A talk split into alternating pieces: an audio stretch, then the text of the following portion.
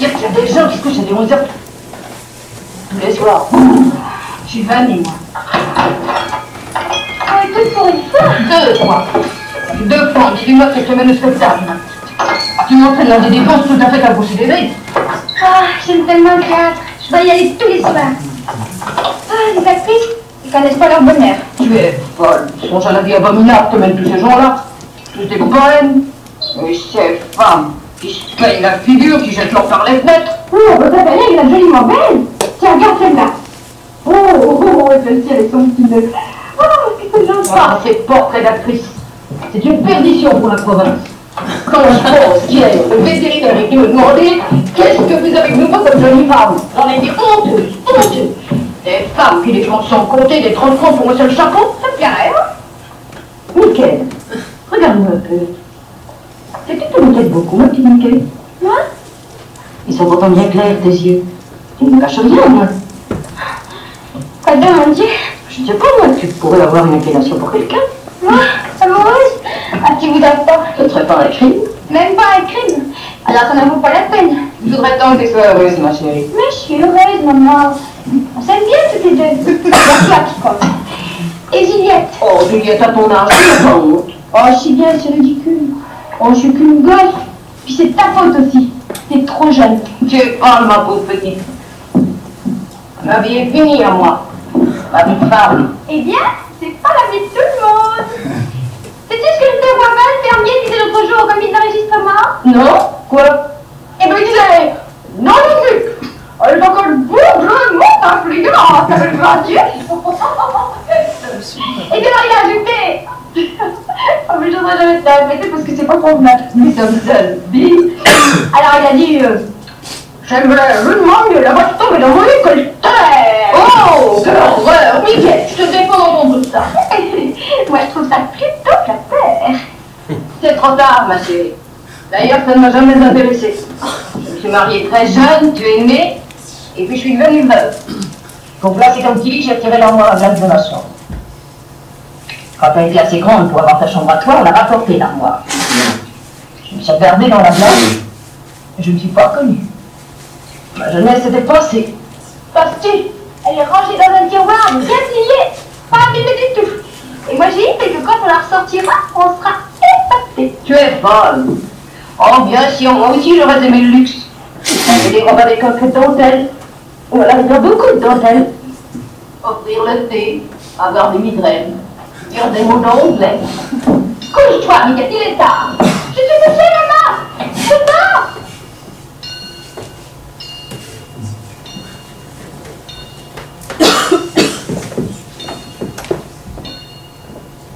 Mortel. Vous-même, le théâtre, ça faut arriver. Madame Granddieu Quoi? Vous êtes encore bougrement influente dans une Oh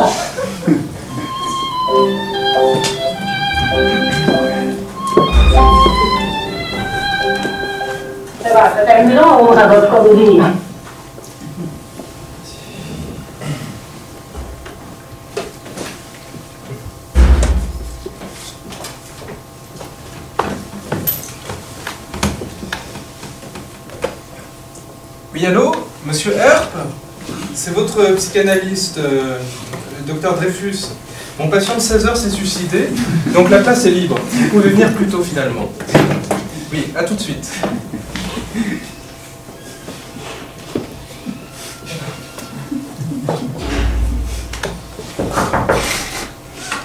Oui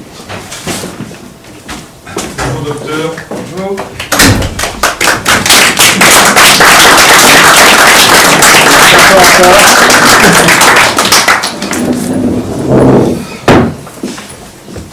Prenez place. Euh, on voudrait... euh, enfin, je voudrais apprendre si, si vous êtes euh, d'accord euh, sur, ce rêve que vous aviez eu euh, lors de la dernière séance. ce rêve qui revient sans cesse autour de ce film de Clouseau, Miquette et sa mère, qui vous obsède. Alors moi, vous savez, je suis lacanien. Dans Clouseau, j'entends clou et zo. Zo, Dans quelle cage?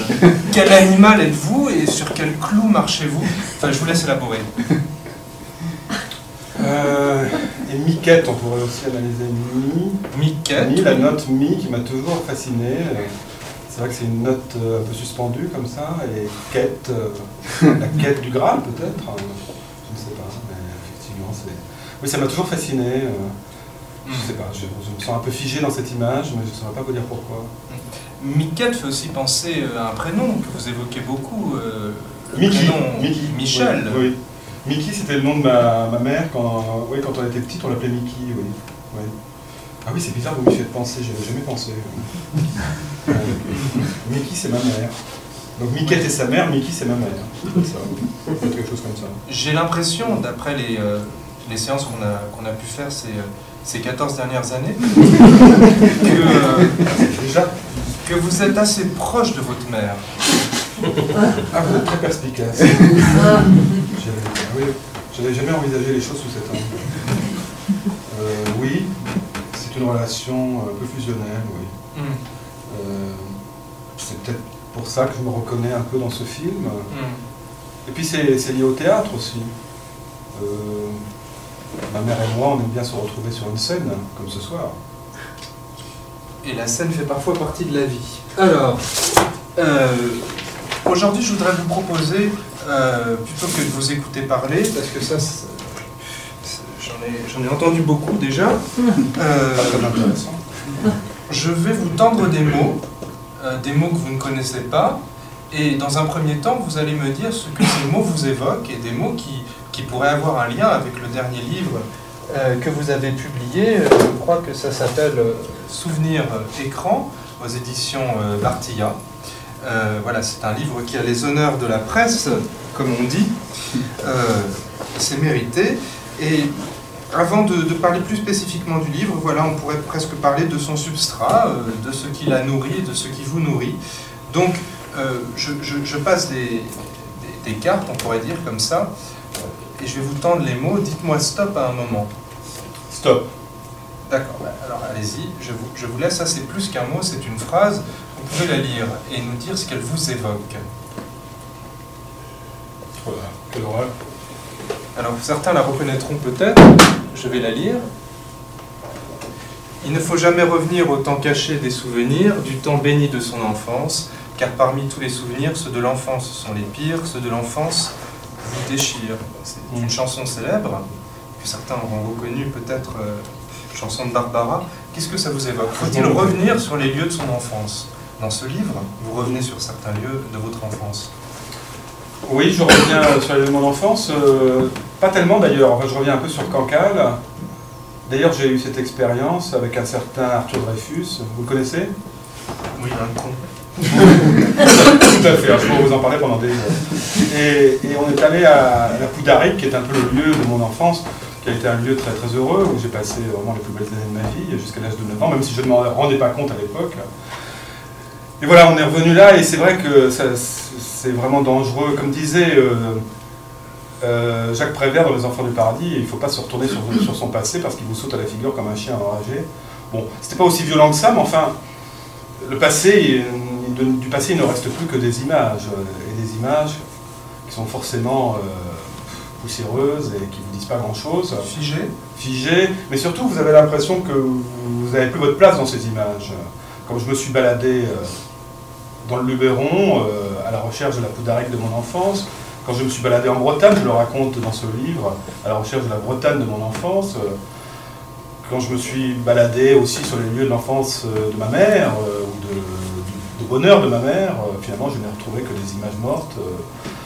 Je sais pas trop ce que ça m'a apporté au fond, je pourrais pas le dire.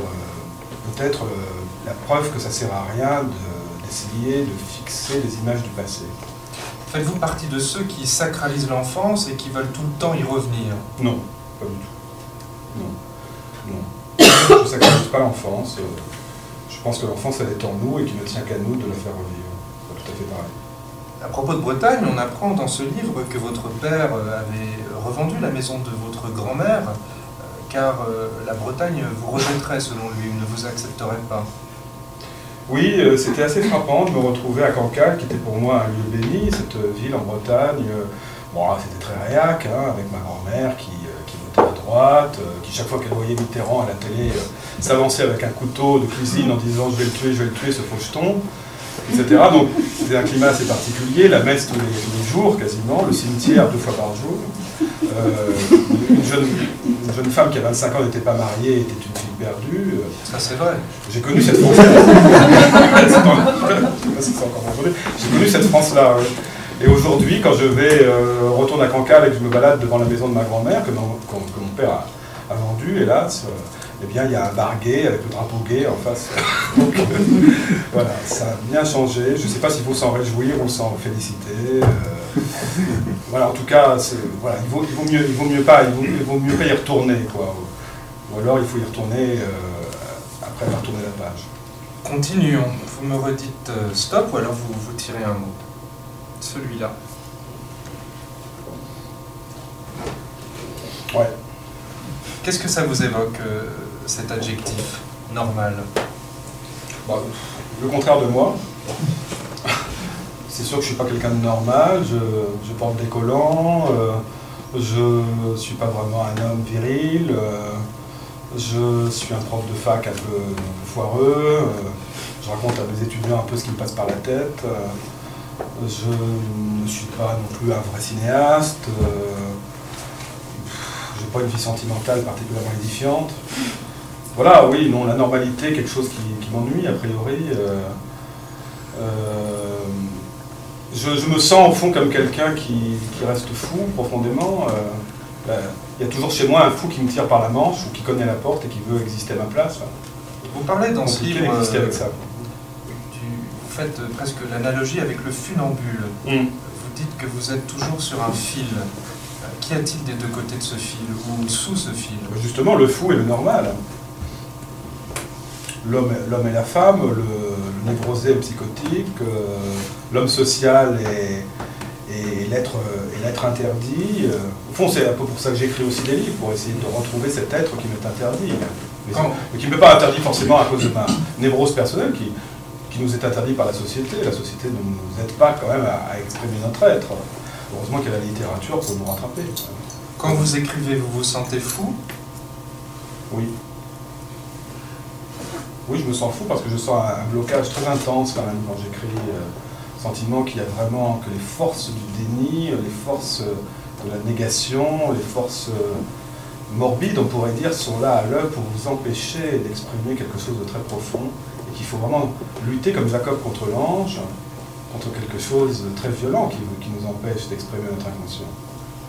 Donc, euh, oui, je ressens ce- ce- ce- cette, lutte entre normalité et folie d'une manière très forte, ouais, bien sûr. Et quand ça s'exprime quand même, c'est assez merveilleux. Parce que malgré tout, la littérature nous, permet d'exprimer notre folie dans une forme, donner des formes à notre folie. C'est ça qui est, qui est évidemment impressionnant. Alors, euh, oui, c'est vrai. satisfaisant. C'est vrai que vous portez des collants et j'ai même découvert que vous en faisiez parfois porter à vos étudiants. Mais continuez de le faire car euh, ça me permet de recruter de nouveaux patients. Alors, choisissez un autre mot. Faire marcher. Bon, faire marcher, je sais pas si j'aime faire marcher, j'aime marcher. J'aime marcher. euh, Qu'est-ce qu'on fait marcher quand on se promène, quand on se balade? Le cerveau ou les jambes? Ah oui, quand on se balade, on, on- on fait marcher son cerveau. Oui, il y a une irrigation particulière qui fait que tout d'un coup, il y a peut-être un afflux de sang, je ne sais pas. J'ai rêvé longtemps d'un d'un ordinateur qui permettrait d'écrire en marchant, parce que je pense que le cerveau marche beaucoup mieux quand on marche. Il y a tout d'un coup euh, des connexions qui se créent, des, euh, des blocages qui se dérobent, et tout d'un coup une dynamique poétique qui se met, qui se met en place. Et c'est vrai que depuis quelques temps, parce que j'ai décidé un peu de, de maigrir, euh, d'une part, euh, je pense Avec que une ça apostrophe peut arriver. Euh, Pour ça, j'avais pas besoin, j'étais déjà naturellement. Mais, je me suis mis à marcher, et c'est vrai que marcher dans Paris, ou marcher ailleurs d'ailleurs, comme je le raconte dans ce livre, marcher dans la France profonde, Hmm. dans la France des, des petites villes ou de la campagne d'ailleurs, euh, c'est pour moi, euh, c'est pour moi comme écrire en fait. Écrire c'est une marche.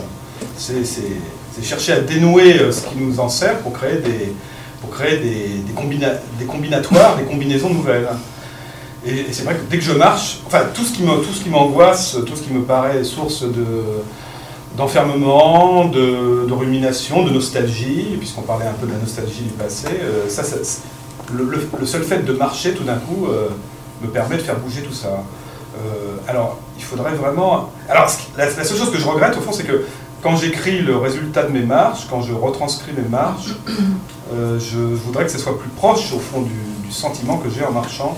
C'est forcément quelque chose d'un peu refroidi, d'un peu, euh, d'un peu euh, à côté, d'un peu, euh, d'un peu a posteriori. Comment arriver à faire en sorte que l'écriture vous donne ce sentiment du mouvement de la pensée en direct? Il me semble que c'est le principal problème qui se pose à l'écrivain. J'ai l'impression que c'est un problème général et que, par exemple, si on veut écrire un poème sur l'amour, on l'écrit toujours après l'amour et pas pendant l'amour c'est très difficile d'associer euh, la sensation euh, du présent euh, à l'écriture au présent. Mais finalement, quand vous faisiez ces promenades, qui sont pour beaucoup retranscrites dans ce souvenir écran, que ce soit à Bergerac, à Arcachon, à Besançon, à Niort, à Valence, preniez-vous des notes en marchant sur un carnet Vous autorisez vous autorisiez-vous à prendre des notes, à, faire des haltes pour, noter des détails ou alors vous attendiez de rentrer chez vous pour écrire? Ah non, non, je prends jamais de notes. Je sais que mon ami Dominique Nogues, que j'adorais, euh, prenait des notes tout le temps, euh, toute, sa, toute, sa, vie, il a pris des notes, euh, même quand on discutait, il prenait des notes sur un carnet. moi, ça m'a toujours terrifié ce truc de prendre des notes parce que ça, pour moi, c'est, j'ai peur que ça me pétrifie, ça pétrifie ma pensée. Tout d'un coup, je veuille rendre compte des notes que j'ai prises. Donc là, c'est encore le rapport au passé, c'est finalement, finalement vouloir rendre compte d'une image ou d'une pensée qu'on a eue à un certain moment. je pense que ce qui est beau dans l'écriture, c'est ce qui advient dans le moment de l'écriture. Euh, il y a quelqu'un tout à l'heure qui m'a dit euh, votre livre, euh, vous citez Chateaubriand en exact de votre livre, mais votre livre me fait plus penser à Stendhal qu'à Chateaubriand. Et pourtant, je préfère Chateaubriand. Mais je, comprends ce qu'il veut dire. C'est-à-dire que chez Stendhal, il y a quand même une espèce de jaillissement de l'écriture qui est très beau, que j'aime bien chez autos aussi par ailleurs, mais qui a aussi chez Chateaubriand en fait. Hein. C'est-à-dire le, le, sentiment qu'on pense dans le moment où on écrit ce que je déteste en littérature, c'est pour ça que j'aime pas Flaubert par exemple, c'est les écrivains qui, écrivent pour illustrer un programme, pour illustrer une pensée qu'ils ont eue avant d'écrire. je pense que s'il n'y a pas simultanéité entre la pensée et l'écriture, pour moi, l'écriture ne m'intéresse pas. C'est cette simultanéité qui m'intéresse. Cette belle phrase de Chateaubriand, effectivement, en exergue, tirée de Vide Rancé, moi, je veux mourir sur scène dessous les projecteurs. Alors. N'importe quoi. Je pense que je vais aller voir notre psy parce que c'est bien n'importe quoi. Vous clivez, vous clivez. Alors, euh, on, va continuer, mais euh, une. Je pense que ça fait 14 ans. Oui. C'est plutôt de votre faute que de la mienne. Allez-y, prenez un autre mot.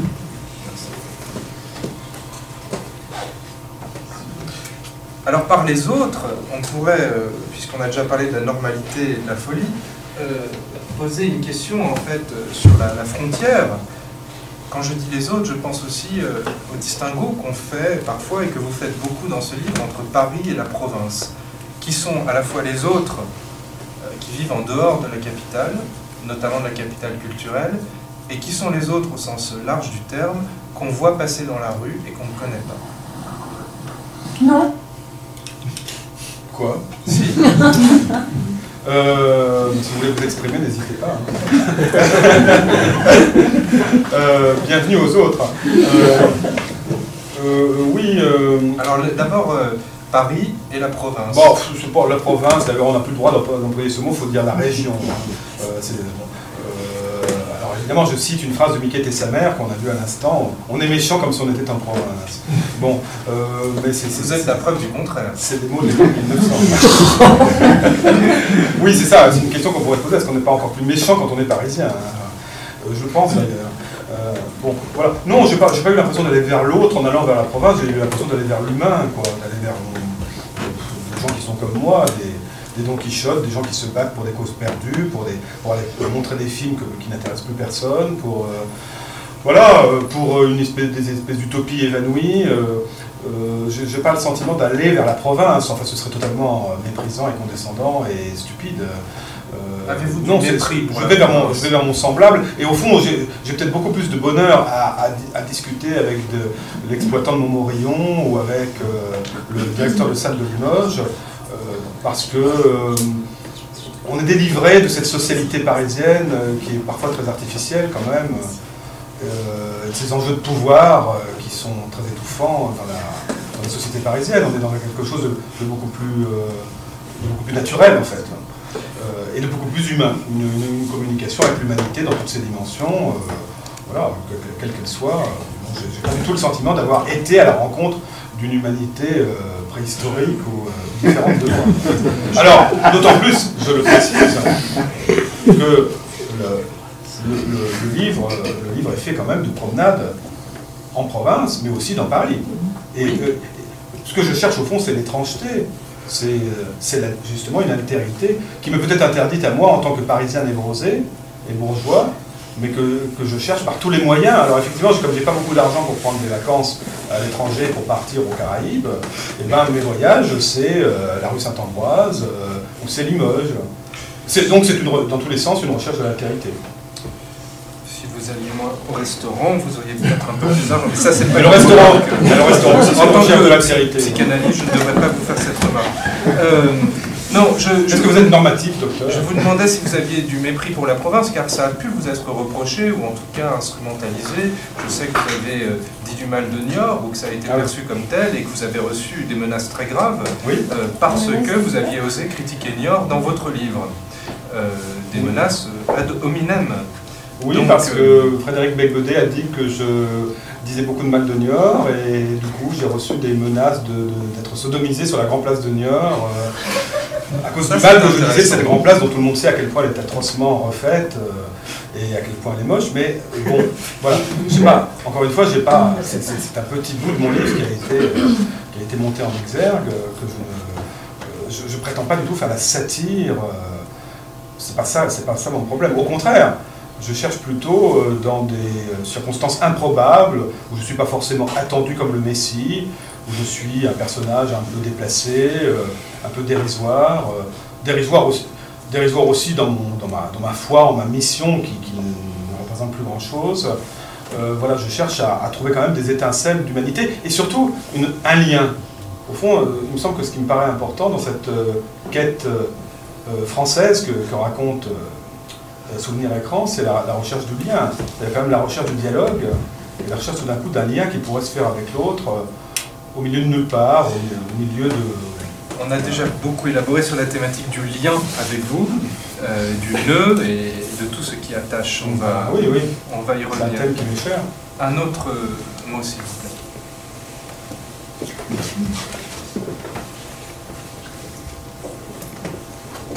Oui, bah écoutez, c'est un sujet tellement euh, immense que difficile à exprimer en quelques mots. Euh, que répondez-vous critiques, aux lecteurs qui accusent euh, les diaristes, les écrivains de journaux, les écrivains du mois, d'être narcissiques Oui, je sais que c'est par exemple la critique que fait Dominique Fernandez qui dit euh, oui, euh, tous ces gens qui racontent leur nombril, ça n'a aucun intérêt, etc. Non, c'est réducteur. Euh, c'est réducteur, oui, c'est réducteur, mais c'est un peu ce qu'il dit. Je sais pas. euh, Moi, ce qui m'énerve un peu, c'est le concept d'autofiction, parce que je vois pas trop ce que ça veut dire. C'est un, peu un concept de journaliste. Qu'est-ce que ça veut dire l'autofiction Euh, Moi, je crois plutôt au journal, à l'autobiographie, euh, au fait d'arriver à faire fiction avec n'importe quoi, justement avec des éléments du quotidien, avec des micro-scènes comme ça qui apparaissent à la terrasse des cafés ou dans euh, euh, voilà, après une projection, ou dans des, euh, des garçons qui apparaissent dans la rue et que je vois passer tels des fantômes fugitifs.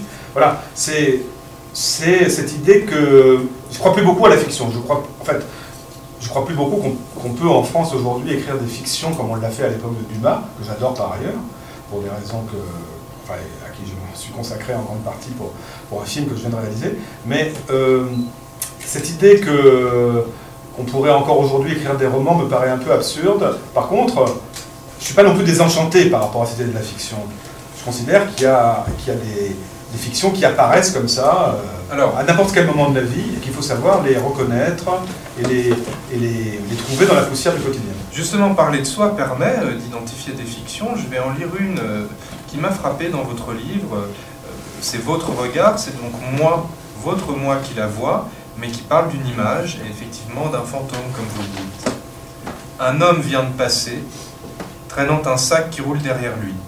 En face, une cohorte d'enfants s'égaille en criant, dans un mouvement de gauche à droite qui prolonge celui du passant, tel un pendule invisible. Cette symétrie me donne le frisson d'une structure cachée dans les choses. J'éprouve, l'espace d'un instant, une paix que je n'ai pas connue depuis longtemps et que n'arrive pas à souiller les propos obscènes des gamins. L'homme au sac avance de gauche à droite, au fond de la scène. Je me lève, emportant avec moi ce que j'ai vu. Emporter avec soi ce qu'on a vu, c'est donc ça, prendre des notes dans sa tête quand on marche. On emporte ce qu'on a vu, et au moment d'écrire, c'est ce qui reste, euh, ce qui est le plus fort, qui, qui, qui vient sur la page. C'est ça? Oui, c'est-à-dire que le fait d'écrire permet de dégager un sous-texte. Notre vie a un sous-texte, en fait. Il y, a des, mouvements, des, une musique secrète qui n'est pas forcément celle qu'on croit, celle de la conversation. Je raconte beaucoup de conversations dans ce livre, beaucoup de, de banalités. On parle de MeToo, on parle des migrants, on parle de- d'un films de Téléchin, etc. Et, derrière ça, j'essaie d'entendre une musique, euh, une, espèce de structure musicale ou lyrique cachée à travers le langage ou à travers la, la rencontre du quotidien. Et il me semble que, alors c'est peut-être mon côté obsessionnel, mon côté religieux et aussi mon côté cinéphile d'ailleurs. C'est-à-dire cette manière de vouloir voir la réalité comme une espèce de grande, de grande surface ésotérique euh, qu'il faudrait déchiffrer et derrière laquelle il y aurait quelque chose à comprendre. En tout cas, en termes de musique, on peut utiliser le mot refrain. Vous identifiez les refrains sociaux euh, qu'on entend beaucoup.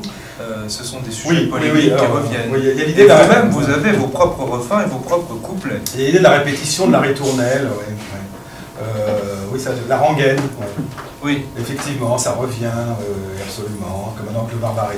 euh, on répète toujours la même chose. Et c'est vrai que si euh, finalement on écoutait, moi, mes conversations, parce que je suis un homme de conversation, je suis un homme de restaurant, je suis un homme des, des terrasses de, de restaurant, et j'aime cet art de la conversation que j'aime tant, tant dans les films de Romer, par exemple.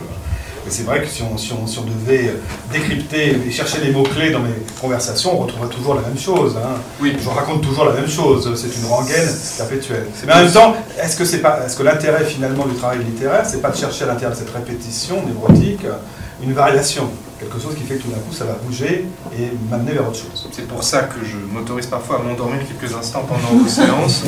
Et je sais que je, suis très choqué, je ne manque pas forcément Ouais. l'essentiel. C'est c'est une des raisons pour lesquelles j'ai failli vous quitter.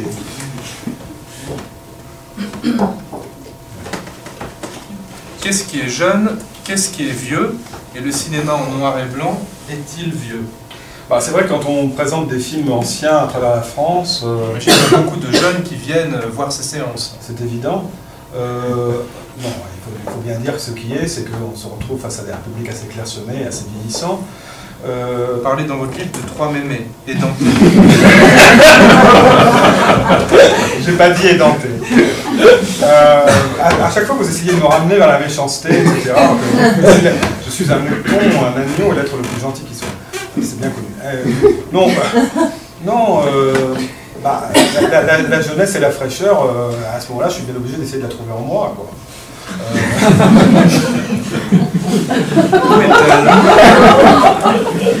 Dans une exaltation intérieure. Et, de retrouver, face au film de Clouseau, que j'ai vu 500 000 fois, Les Corbeaux, et des Orfèvres, j'en peux plus parce qu'à chaque fois on me demande de représenter ces films que je connais par cœur, etc. et de trouver des choses nouvelles à dire sur René Clair, sur Sacha Guitry. Et. Romy Schneider. Euh, non, ça fait pas partie de mes, de mes idoles. Et, et, euh, voilà. Et donc, euh, voilà, donc il faut arriver, et, j'y arrive quand même, je crois, parfois. C'est des moments qui sont assez merveilleux, qui fait que tout d'un coup, là, les, euh, les mémés, comme vous dites, euh, ou, les, jeunes gens, parce qu'il y en a aussi parfois, sont, peuvent être assez sensibles à cette fraîcheur qui. Au fond, peu importe ce qu'on raconte, hein, tout d'un coup arriver à, remettre en mouvement les idées. on peut dire n'importe quoi. Ça m'arrive de, de- délirer de manière invraisemblable sur le cadavre de Paul Meurice dans Les Diaboliques ou sur euh, la- la- la- euh, le corsage de suicide de l'air dans Assassin du 21.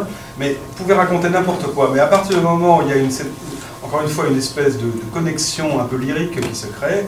C'est déjà de l'écriture en fait. C'est de l'écriture. euh, Je repense Quand à vous- ce que et ça, je le vis en tant qu'enseignant aussi. je repense à ce que vous, vous disiez sur le moment de l'écriture. On pourrait parler du moment de l'écriture et du moment de la conférence ou du laïus. Parce que autant vous expliquez que l'écriture doit surgir du moment, donc ne pas euh, surgir euh, d'une idée qui serait préconçue, autant on découvre dans ce livre que quand vous faites des conférences euh, pour un public plus ou moins spécialisé, il y a des moments où vous vous trouvez bon et des moments où vous vous trouvez Oui. à côté de la plaque, nul. Plus souvent Oh. mauvais.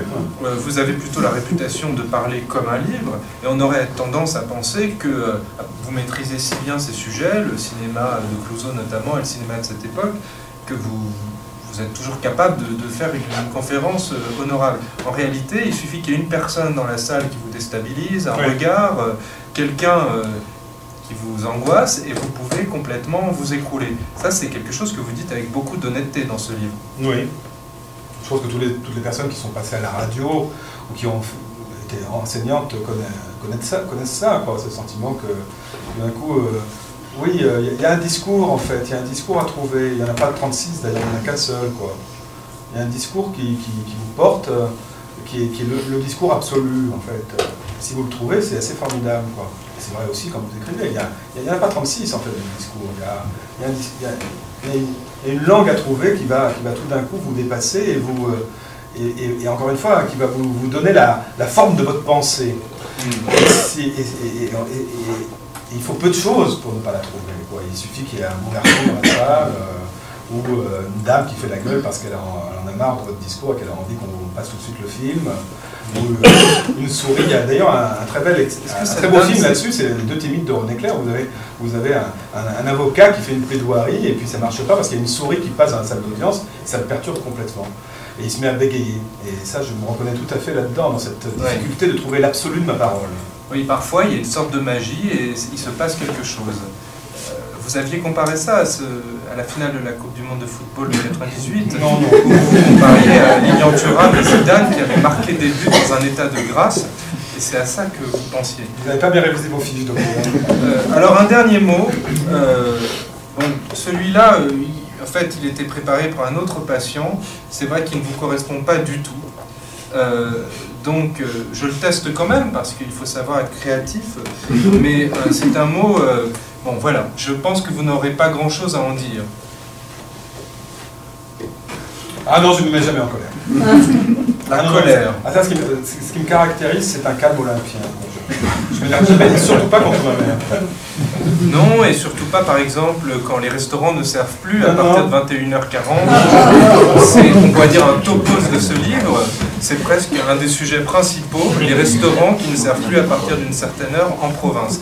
À quoi ça vous renvoie Qu'est-ce que ça vous évoque, cette fermeture-là? Ah, C'est comme si on me disait là qu'on ferme et qu'on va devoir s'en aller dans 5 minutes. quoi. J'aime bien avoir ma scène. Avoir une scène. Je peux parler. Pour vous, le restaurant, c'est la scène. C'est une scène, oui, oui, c'est la scène. C'est la scène et dans tous les sens du terme. Et puis, euh, même, mais je, il m'arrive de m'identifier au Christ. ma fille, c'était Bessénol, ça terminé très mal pour moi. Euh, oui, euh, le goût de la conversation. C'est surtout le goût de la- pas tellement le goût de la bouffe, parce que je vais dans des bouillis, dans des sushis infects. Mais merci. Euh, mais j'aime manger. J'aime manger et j'aime parler et j'aime manger la parole de l'autre peut-être. Peut-être manger l'autre à travers ma parole, je ne sais pas. C'est une forme de cannibalisme verbal. mais, euh, non, non, mais je- c'est sûr que la conversation pour moi. Euh, c'est évident parce que je pourrais- j'ai un jardin, j'ai un chat, je pourrais très facilement faire les dîners chez moi. hein. Mais j'ai besoin de Mangez cette. votre chat dans votre jardin. J'ai besoin de cet euh, espace extérieur. euh, Peut-être aussi parce que c'est un espace que je mets en scène et qu'au restaurant, c'est moi qui décide de tout.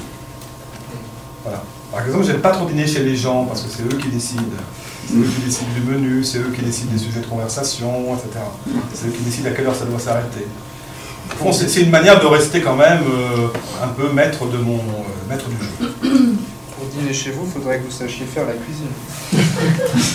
C'est même pas faire plus un. Alors, euh, je, je- je vais maintenant, on, on va passer un petit coup de téléphone, mais il faut juste que je retrouve, Ah bah, Vous êtes vraiment d'une désinvolture incroyable. Quoi. que je retrouve la télécommande du téléphone. Là, voilà. Non. Ça, c'est pas prévu. Non mais je suis vraiment arrêté d'avoir ce psy, c'est pas possible. Je vous rappelle téléphone été- pendant une séance, vous avez jamais vu ça J'ai été conseillé par votre mère. Mais c'est contraire à toute orthodoxie lacanienne. Demandez à votre assistant. Je cherche une seconde. Une colère, une colère, une colère.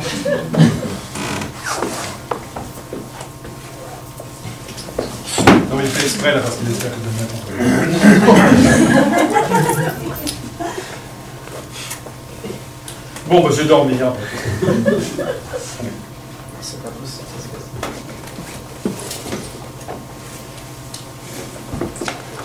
Lève-toi.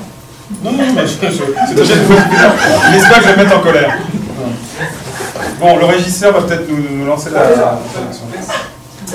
Voilà, donc Comme vous, va comme vous avez vu, je suis d'un calme olympien, même dans les pires situations. Bravo, il y a quelques années, vous auriez vraiment euh, été Oui, plus mais euh, difficile. Grâce à vous, docteur, j'ai changé. Et au Xanax. Alors, euh, Xanax. on va passer donc un petit coup de téléphone et éteindre la lumière. Non, non, non, non, non, c'est pas du tout ça.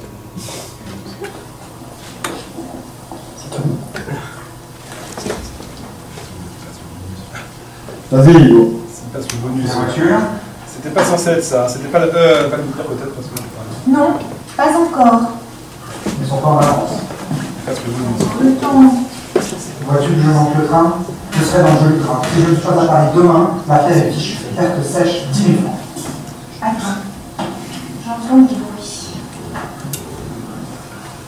Non, je m'étais trompée. C'est pas grave, on peut laisser ça. hein. Si encore ce loueur a les téléphones, on pourrait s'assurer que la voiture est partie. Téléphone. On ne trouve rien ensemble. 6 heures Ah, si je tenais mon cocher, le redin. Euh, si tu peux faire un mouvement un peu plus lent, tu vois, ça fait un peu mécanique. Voilà, un mouvement un peu plus lent. D'accord. Voilà. Et, et même quand tu vas la soumettre au début, toujours plus lent.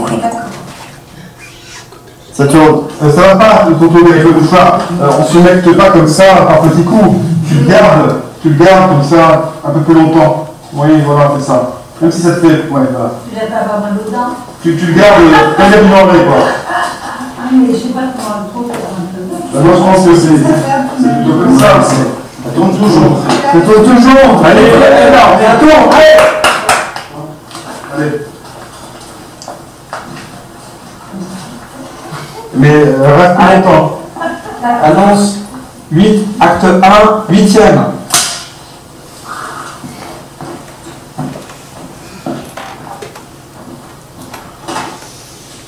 Moteur, action.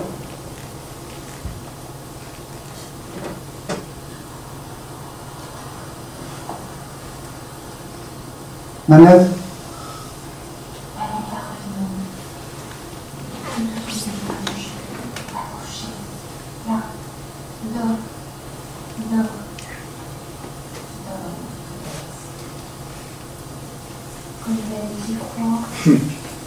Voulez-vous fermer la porte, s'il vous plaît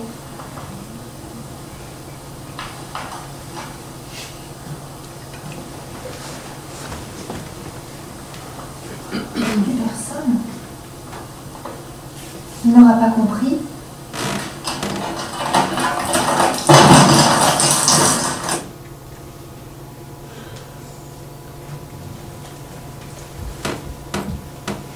Alors, on a vu un, extrait du, making-of d'un film que vous avez, euh, je crois, réalisé euh, euh, au téléphone, tiré de Fantasmes et Fantômes. Une question, avant, avant de revenir à votre livre. Quelle est la différence, on entend votre voix, entre écrire un texte et tourner un film? Quelles sensations différentes Et pourquoi faire des films quand on sait écrire des livres? Pour être avec les autres, justement, pour euh, partager quelque chose avec les autres, pour pas être enfermé à moi-même. Euh, le paradoxe, c'est que quand on fait un film, évidemment, ça implique beaucoup plus de préparation. Faut faire, comme je fais des films tirés de pièces de théâtre, avec en studio, ça fait, il faut faire des découpages, donc ça demande finalement, paradoxalement, euh, voilà, j'ai eu l'occasion d'en parler avec vous, docteur, le, le cinéma convoque beaucoup plus d'écriture. Alors que l'écriture convoque son dépassement. Le cinéma vous enferme un peu dans l'écriture. Plus difficile avec le cinéma de, dépasser euh, l'écriture parce que il faut quand même respecter ce qui a été prévu, notamment parce qu'il y a des enjeux financiers, il y a, des, il y a- un plan de travail, euh, il y a, etc. qui, font que la, manière dont j'arrive, au fond, en tant qu'homme de cinéma, à, à- à- dépasser l'écriture et à, et me. Voilà, atteindre la dimension de la surprise ou de l'aléatoire ou de l'imprévu, c'est en tant qu'acteur. D'ailleurs, c'est la principale raison pour laquelle je fais des films. C'est quand même parce que, comme personne ne propose des rôles, il faut bien que je, m'en propose à moi-même. Donc, euh, c'est une manière de prolonger mon, imaginaire et puis aussi de devenir un corps quand même, parce que en tant qu'écrivain, vous, en tant qu'écrivain, vous, êtes quand même, euh, voilà, il y a quelque chose qui est quand même un peu frustrant et le cinéma me permet d'une manière quasi érotique euh, de m'incarner comme un corps. D'ailleurs, c'est la- c'est la seule manière que j'ai jamais trouvé de devenir un corps. Euh, Quelqu'un a dit qu'il était difficile à la fois d'écrire et de jouer, que c'était deux mouvements contraires, parce que jouer, c'est réciter les mots des autres, écrire, c'est choisir ses propres mots. S'il n'y a pas quelque chose de contradictoire là-dedans, peut-on écrire et jouer les mots d'un autre? Bah, C'est-à-dire que quand je joue André Delorde ou Courteline euh, ou Alexandre Dumas plus récemment, euh, c'est moi-même que je joue, c'est ma propre folie, c'est un accès euh, à une dimension de mon être que je cherche à travers la prose des autres. Je pense que comme je suis incapable, je l'ai déjà dit, je crois, de, de construire des fictions, j'essaie de, de- de raconter mon autobiographie à travers euh, des œuvres euh, conçues par d'autres. De même quand j'ai fait C'est l'homme, qui était un film, qui était un catalogue de mes fantasmes, mais qui était en fait un, Ah bon? un fantasme, oui, au cas où ça nous aurait échappé, euh, mais c'était des fantasmes que je n'avais pas voulu. Euh, donc il y a, plutôt ça dans mon rapport au cinéma, une manière de, chercher à exprimer ce que je suis euh, euh, à travers des situations convenues, et j'aime bien cette idée des situations, du pathétique, euh, des situations assez conventionnelles en fait, mais à, à travers lesquelles j'essaie de trouver une liberté. Alors, euh, je voudrais, euh, pour la dernière partie de notre thérapie, qui a quand même bien avancé, euh, ça va coûter cher tout ça. passer à une expérience euh, de, de psychose, non, d'hypnose. Euh, euh, bon, on a essayé l'hypnose, vous savez que Freud était intéressé par l'hypnose. On a essayé ensemble, euh, Monsieur Herp, l'hypnose pour vous essayer de vous décoller des collants, ça n'a pas marché. Mais c'était tr- trop ancré au fond. Mais on peut essayer autre chose, donc on va essayer de faire le même processus. Sentez-vous euh, libre. C'est aussi, c'est aussi désespéré de me décoller des collants que des sushis en fait. Voilà. Euh, pas de sushi, comme dirait Lacan. Alors, euh, concentrez-vous et vous suivez ma voix et vous allez essayer de rentrer dans ce livre. Euh, voilà, vous vous allongez, vous êtes bien. Euh, vous vous trouvez dans des collants très confortables, euh, très beaux, euh, avec le paquet bien moulé. Euh, vous, vous voyez de très beaux garçons passer comme des fantômes dans la rue. Vous vous sentez bien, vous êtes à Cancale et vous tenez la main de votre mère. C'est vraiment une salade russe. Le but c'est de vous détendre. hein. Et vous vous détendez et vous allez raté, hein. petit, petit à petit rentrer en transe. Des- vous sentez l'odeur des sushis, d'un plat en sauce et d'une coupe de champagne qui Ah. arrive délicieusement. euh, voilà, Là, vous avez marqué un point. Voilà. T'es pas censé parler en hypnose. Donc, vous, vous êtes dans un état de relaxation totale et on va maintenant interroger le public pour tirer au hasard euh, un, un passage de votre livre. Comme ça, il n'y a pas de préméditation. Euh, il y a 230, euh, 233 pages. Madame, dites un, un chiffre entre 1 et 233. 150. 150. Alors on va aller page 150. Voilà. Et je vais euh, euh, vous demander, monsieur Herbe, de lire la page 150, du début à la fin. Vous vous imaginez dans cette transe hypnotique que vous êtes comme dans une promenade. Vous êtes comme dans une promenade et vous vous remettez à vous promener D'ailleurs, peut-être que le jour va venir dans la salle.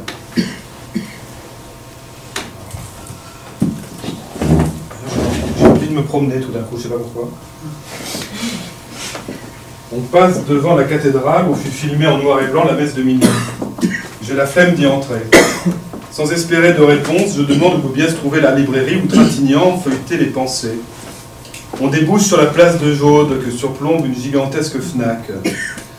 J'essaie de déchiffrer derrière ces métamorphoses une structure enfouie.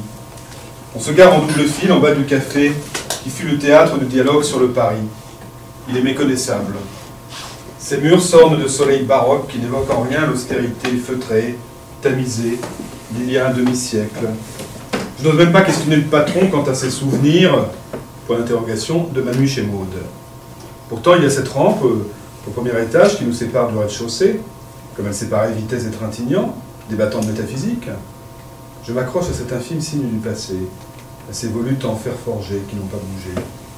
J'y vois la preuve d'une mystérieuse permanence au sein de l'anéantissement universel. Je fais des photos comme on photographierait une séance de spiritisme. Je m'attache obscurément à retrouver les, les angles de prise de vue choisis par Romer. Elle doit me prendre pour un fou. Elle m'invite à prendre un vol. On parle de l'image de Clermont-Ferrand de nos jours, tel qu'un méchant article de Télérama vient de la ressasser. On n'y voyait que des maisons noires, des coins déprimants. Furieux, le maire s'est répandu en tweet vengeur et a annulé le festival prévu avec le journal. Je me repais ces guerres picrocolines, non sans regretter de n'avoir pu partager mon exaltation. En me ramenant vers la gare, elle décrit ces volcans éteints qu'on fait visiter aux familles. C'est assez ennuyeux, me dit-elle. Mon train ne part que dans 20 minutes. Je lui dis qu'elle peut y aller maintenant. C'est pas la peine d'entendre avec moi. Monsieur Davis. Monsieur, un numéro entre 1 et 233.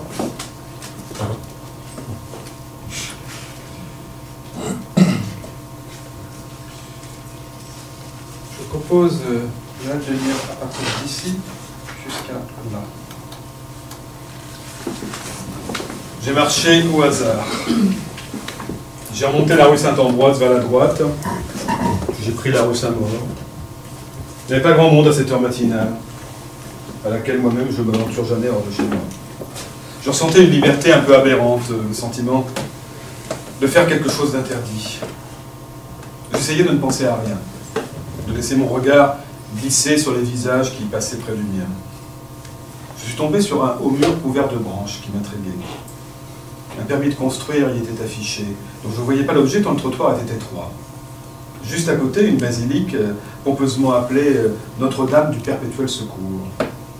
Le mot de basilique n'est pas moins pompeux. Et c'est ainsi que s'annonçait cette église de quartier, coincée entre deux immeubles, me dévoilant son arrière-boutique où quelqu'un discutait.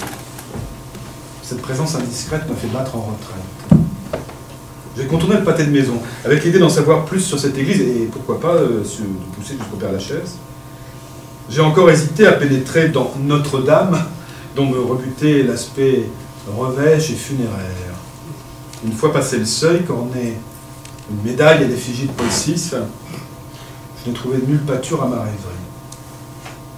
Pas même la crèche, réduite à trois pauvres centons à priver de bœuf.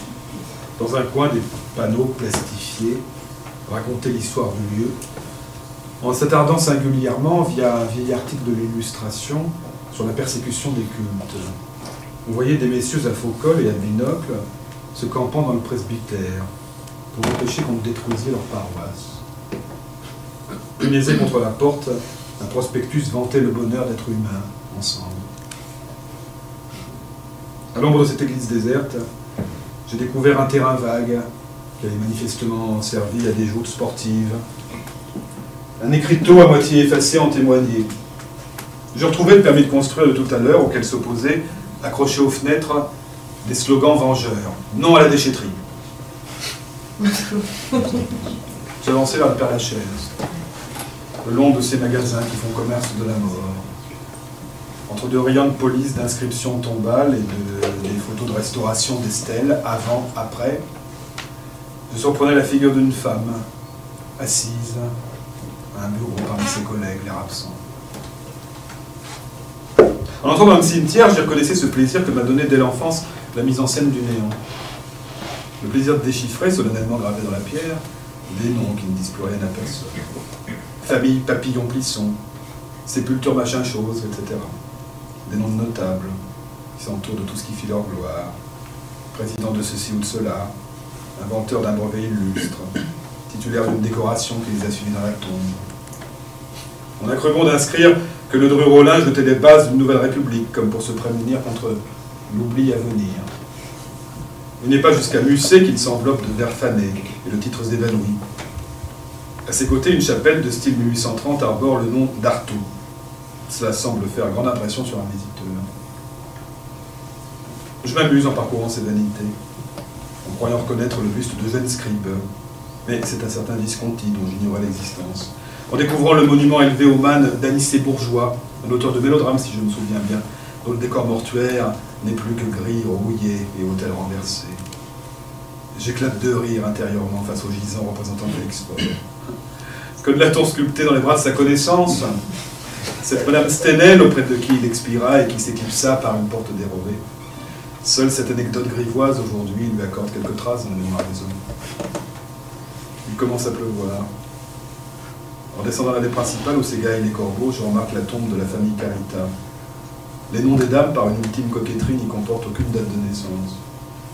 Je remarque aussi une sépulture sans âge, mais provisoire, à en croire l'inscription qui la surmonte. La mort même est provisoire.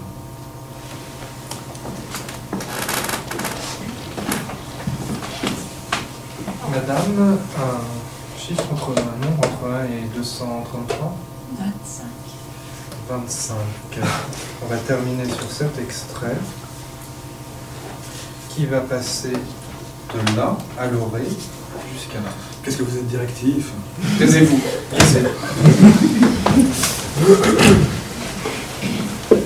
À l'oreille de la rue Lafayette, un restaurant que j'aime bien parce que sa terrasse, encadrée par un chapiteau transparent, ressemble à une scène qui s'exposerait à tous les regards. Je m'imagine remettant mes jeans moulants de hard rocker et mes boucles d'oreilles, et m'en retournant traîner au fond des bistrots pour faire réagir les mecs. Je tourne autour de ce foyer depuis longtemps éteint, malgré la peur que j'ai d'être enfermé dans mes fantasmes. J'aimerais être exalté en marchant dans ces rues qu'enveloppe le froid du soir, mais je n'éprouve justement que ce froid qui m'oppresse et la fatigue des passants qui regardent leur gîte. J'entends les enfants crier, au cœur du square Montolon, plongé dans les ténèbres. J'arrête mes yeux sur des lumières au loin censées me procurer une euphorie.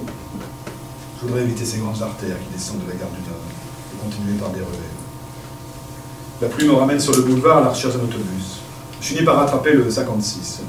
Sur le siège en face du mien, une jeune fille s'apprête à céder sa place à un homme d'une soixantaine d'années. J'ai l'air si vieux que ça, il en style, et il maintient sur elle un garçon. Je songe au jour où ça m'est arrivé à. Peut-être à cause de la, casquette que je portais ce jour-là, et la mélancolie que cela engendre. Je quitte le bus à la station Fille du Calvaire et je marche vers chez moi. Au croisement d'une rue qui part vers le Marais, il me semble reconnaître le café se réunirent le 12 Floréal en 4, c'est-à-dire fin avril 1796, les protagonistes de l'affaire du courrier de Lyon. À l'intérieur, un jeune homme est en train de noircir au crayon les pages d'un cahier. Il utilise une gomme pour effacer ce qu'il vient d'écrire. Cette apparition soulève en moi une bouffée de tendresse. Je rêve de m'asseoir à ses côtés et de rester la parole. Mais je reprends mon chemin dans la nuit qui s'avance, jusqu'à me perdre.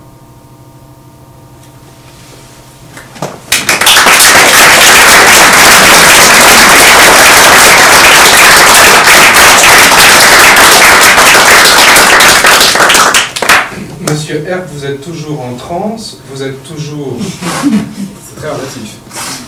vous êtes toujours sous hypnose. Attention, quand je vais claquer des doigts, vous allez sortir de l'hypnose.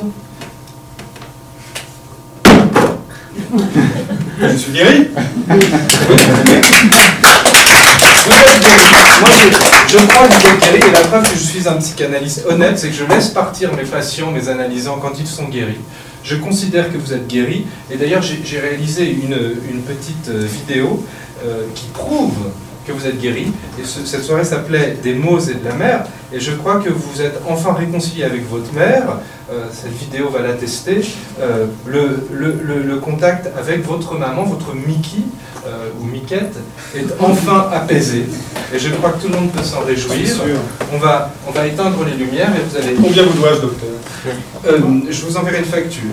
Alors, venez. Et de, de, de, de- de l'intérêt fulgurant de la psychanalyse. Venez avec moi et on va, on va donc découvrir.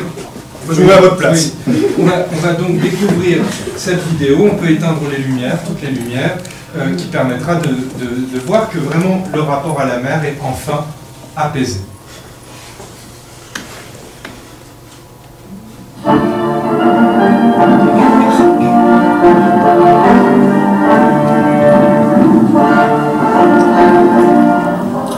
Décor était pas mal quand même.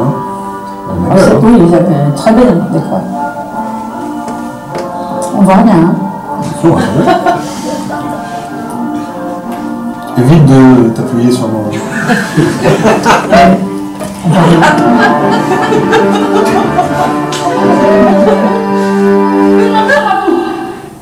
Je me plains à vous, Seigneur.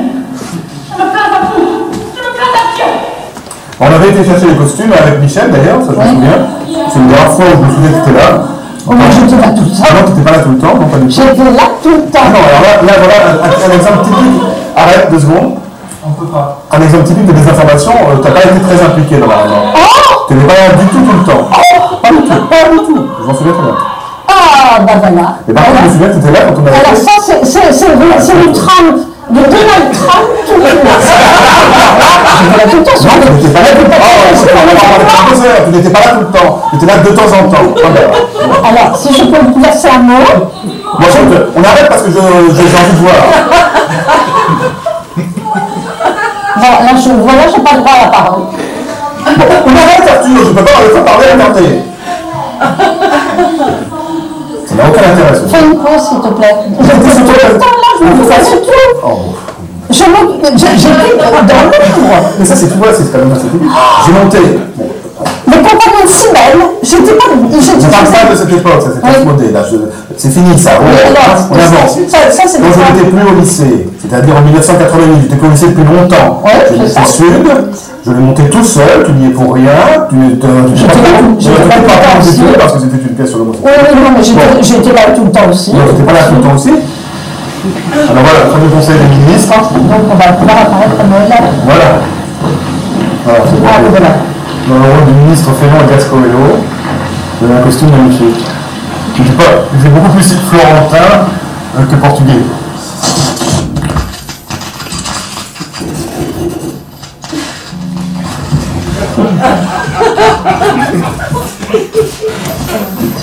Moi. C'est- J'essaie de rétablir correcte. Ah, ouais Non Mais merde Tu fous d'un autre Allez, allez. Puisque dans cette lettre, nous employons des procédés qui sont légitimes en province, mais qui en particulier seraient tenus pour tout comme des meufs. Tais-toi Non, il peut être un bon acteur parfois. Mais parfois, il se laisse trop emporter. Et il est un peu. Il en fait un peu trop. Parce que quand il était plus petit, euh, il parlait tout à l'heure, on ne comprenait rien de ce qu'il disait. Possible, on peut pas regarder tranquillement deux secondes.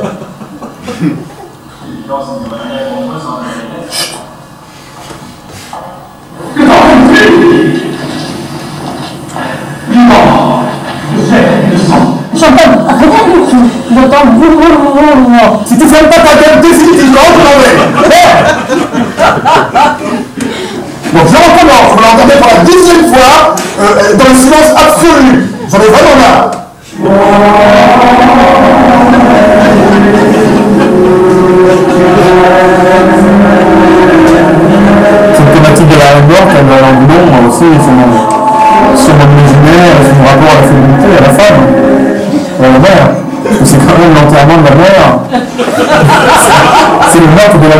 Mère,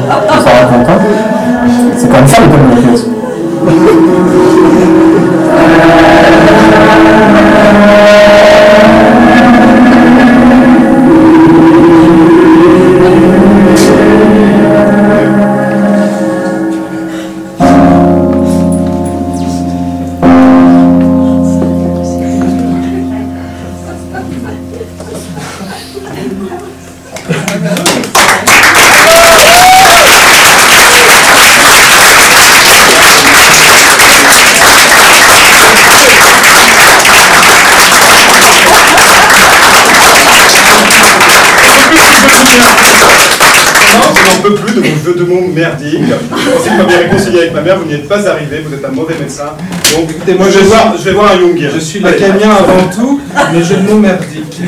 Merdique. On va travailler là-dessus la prochaine fois.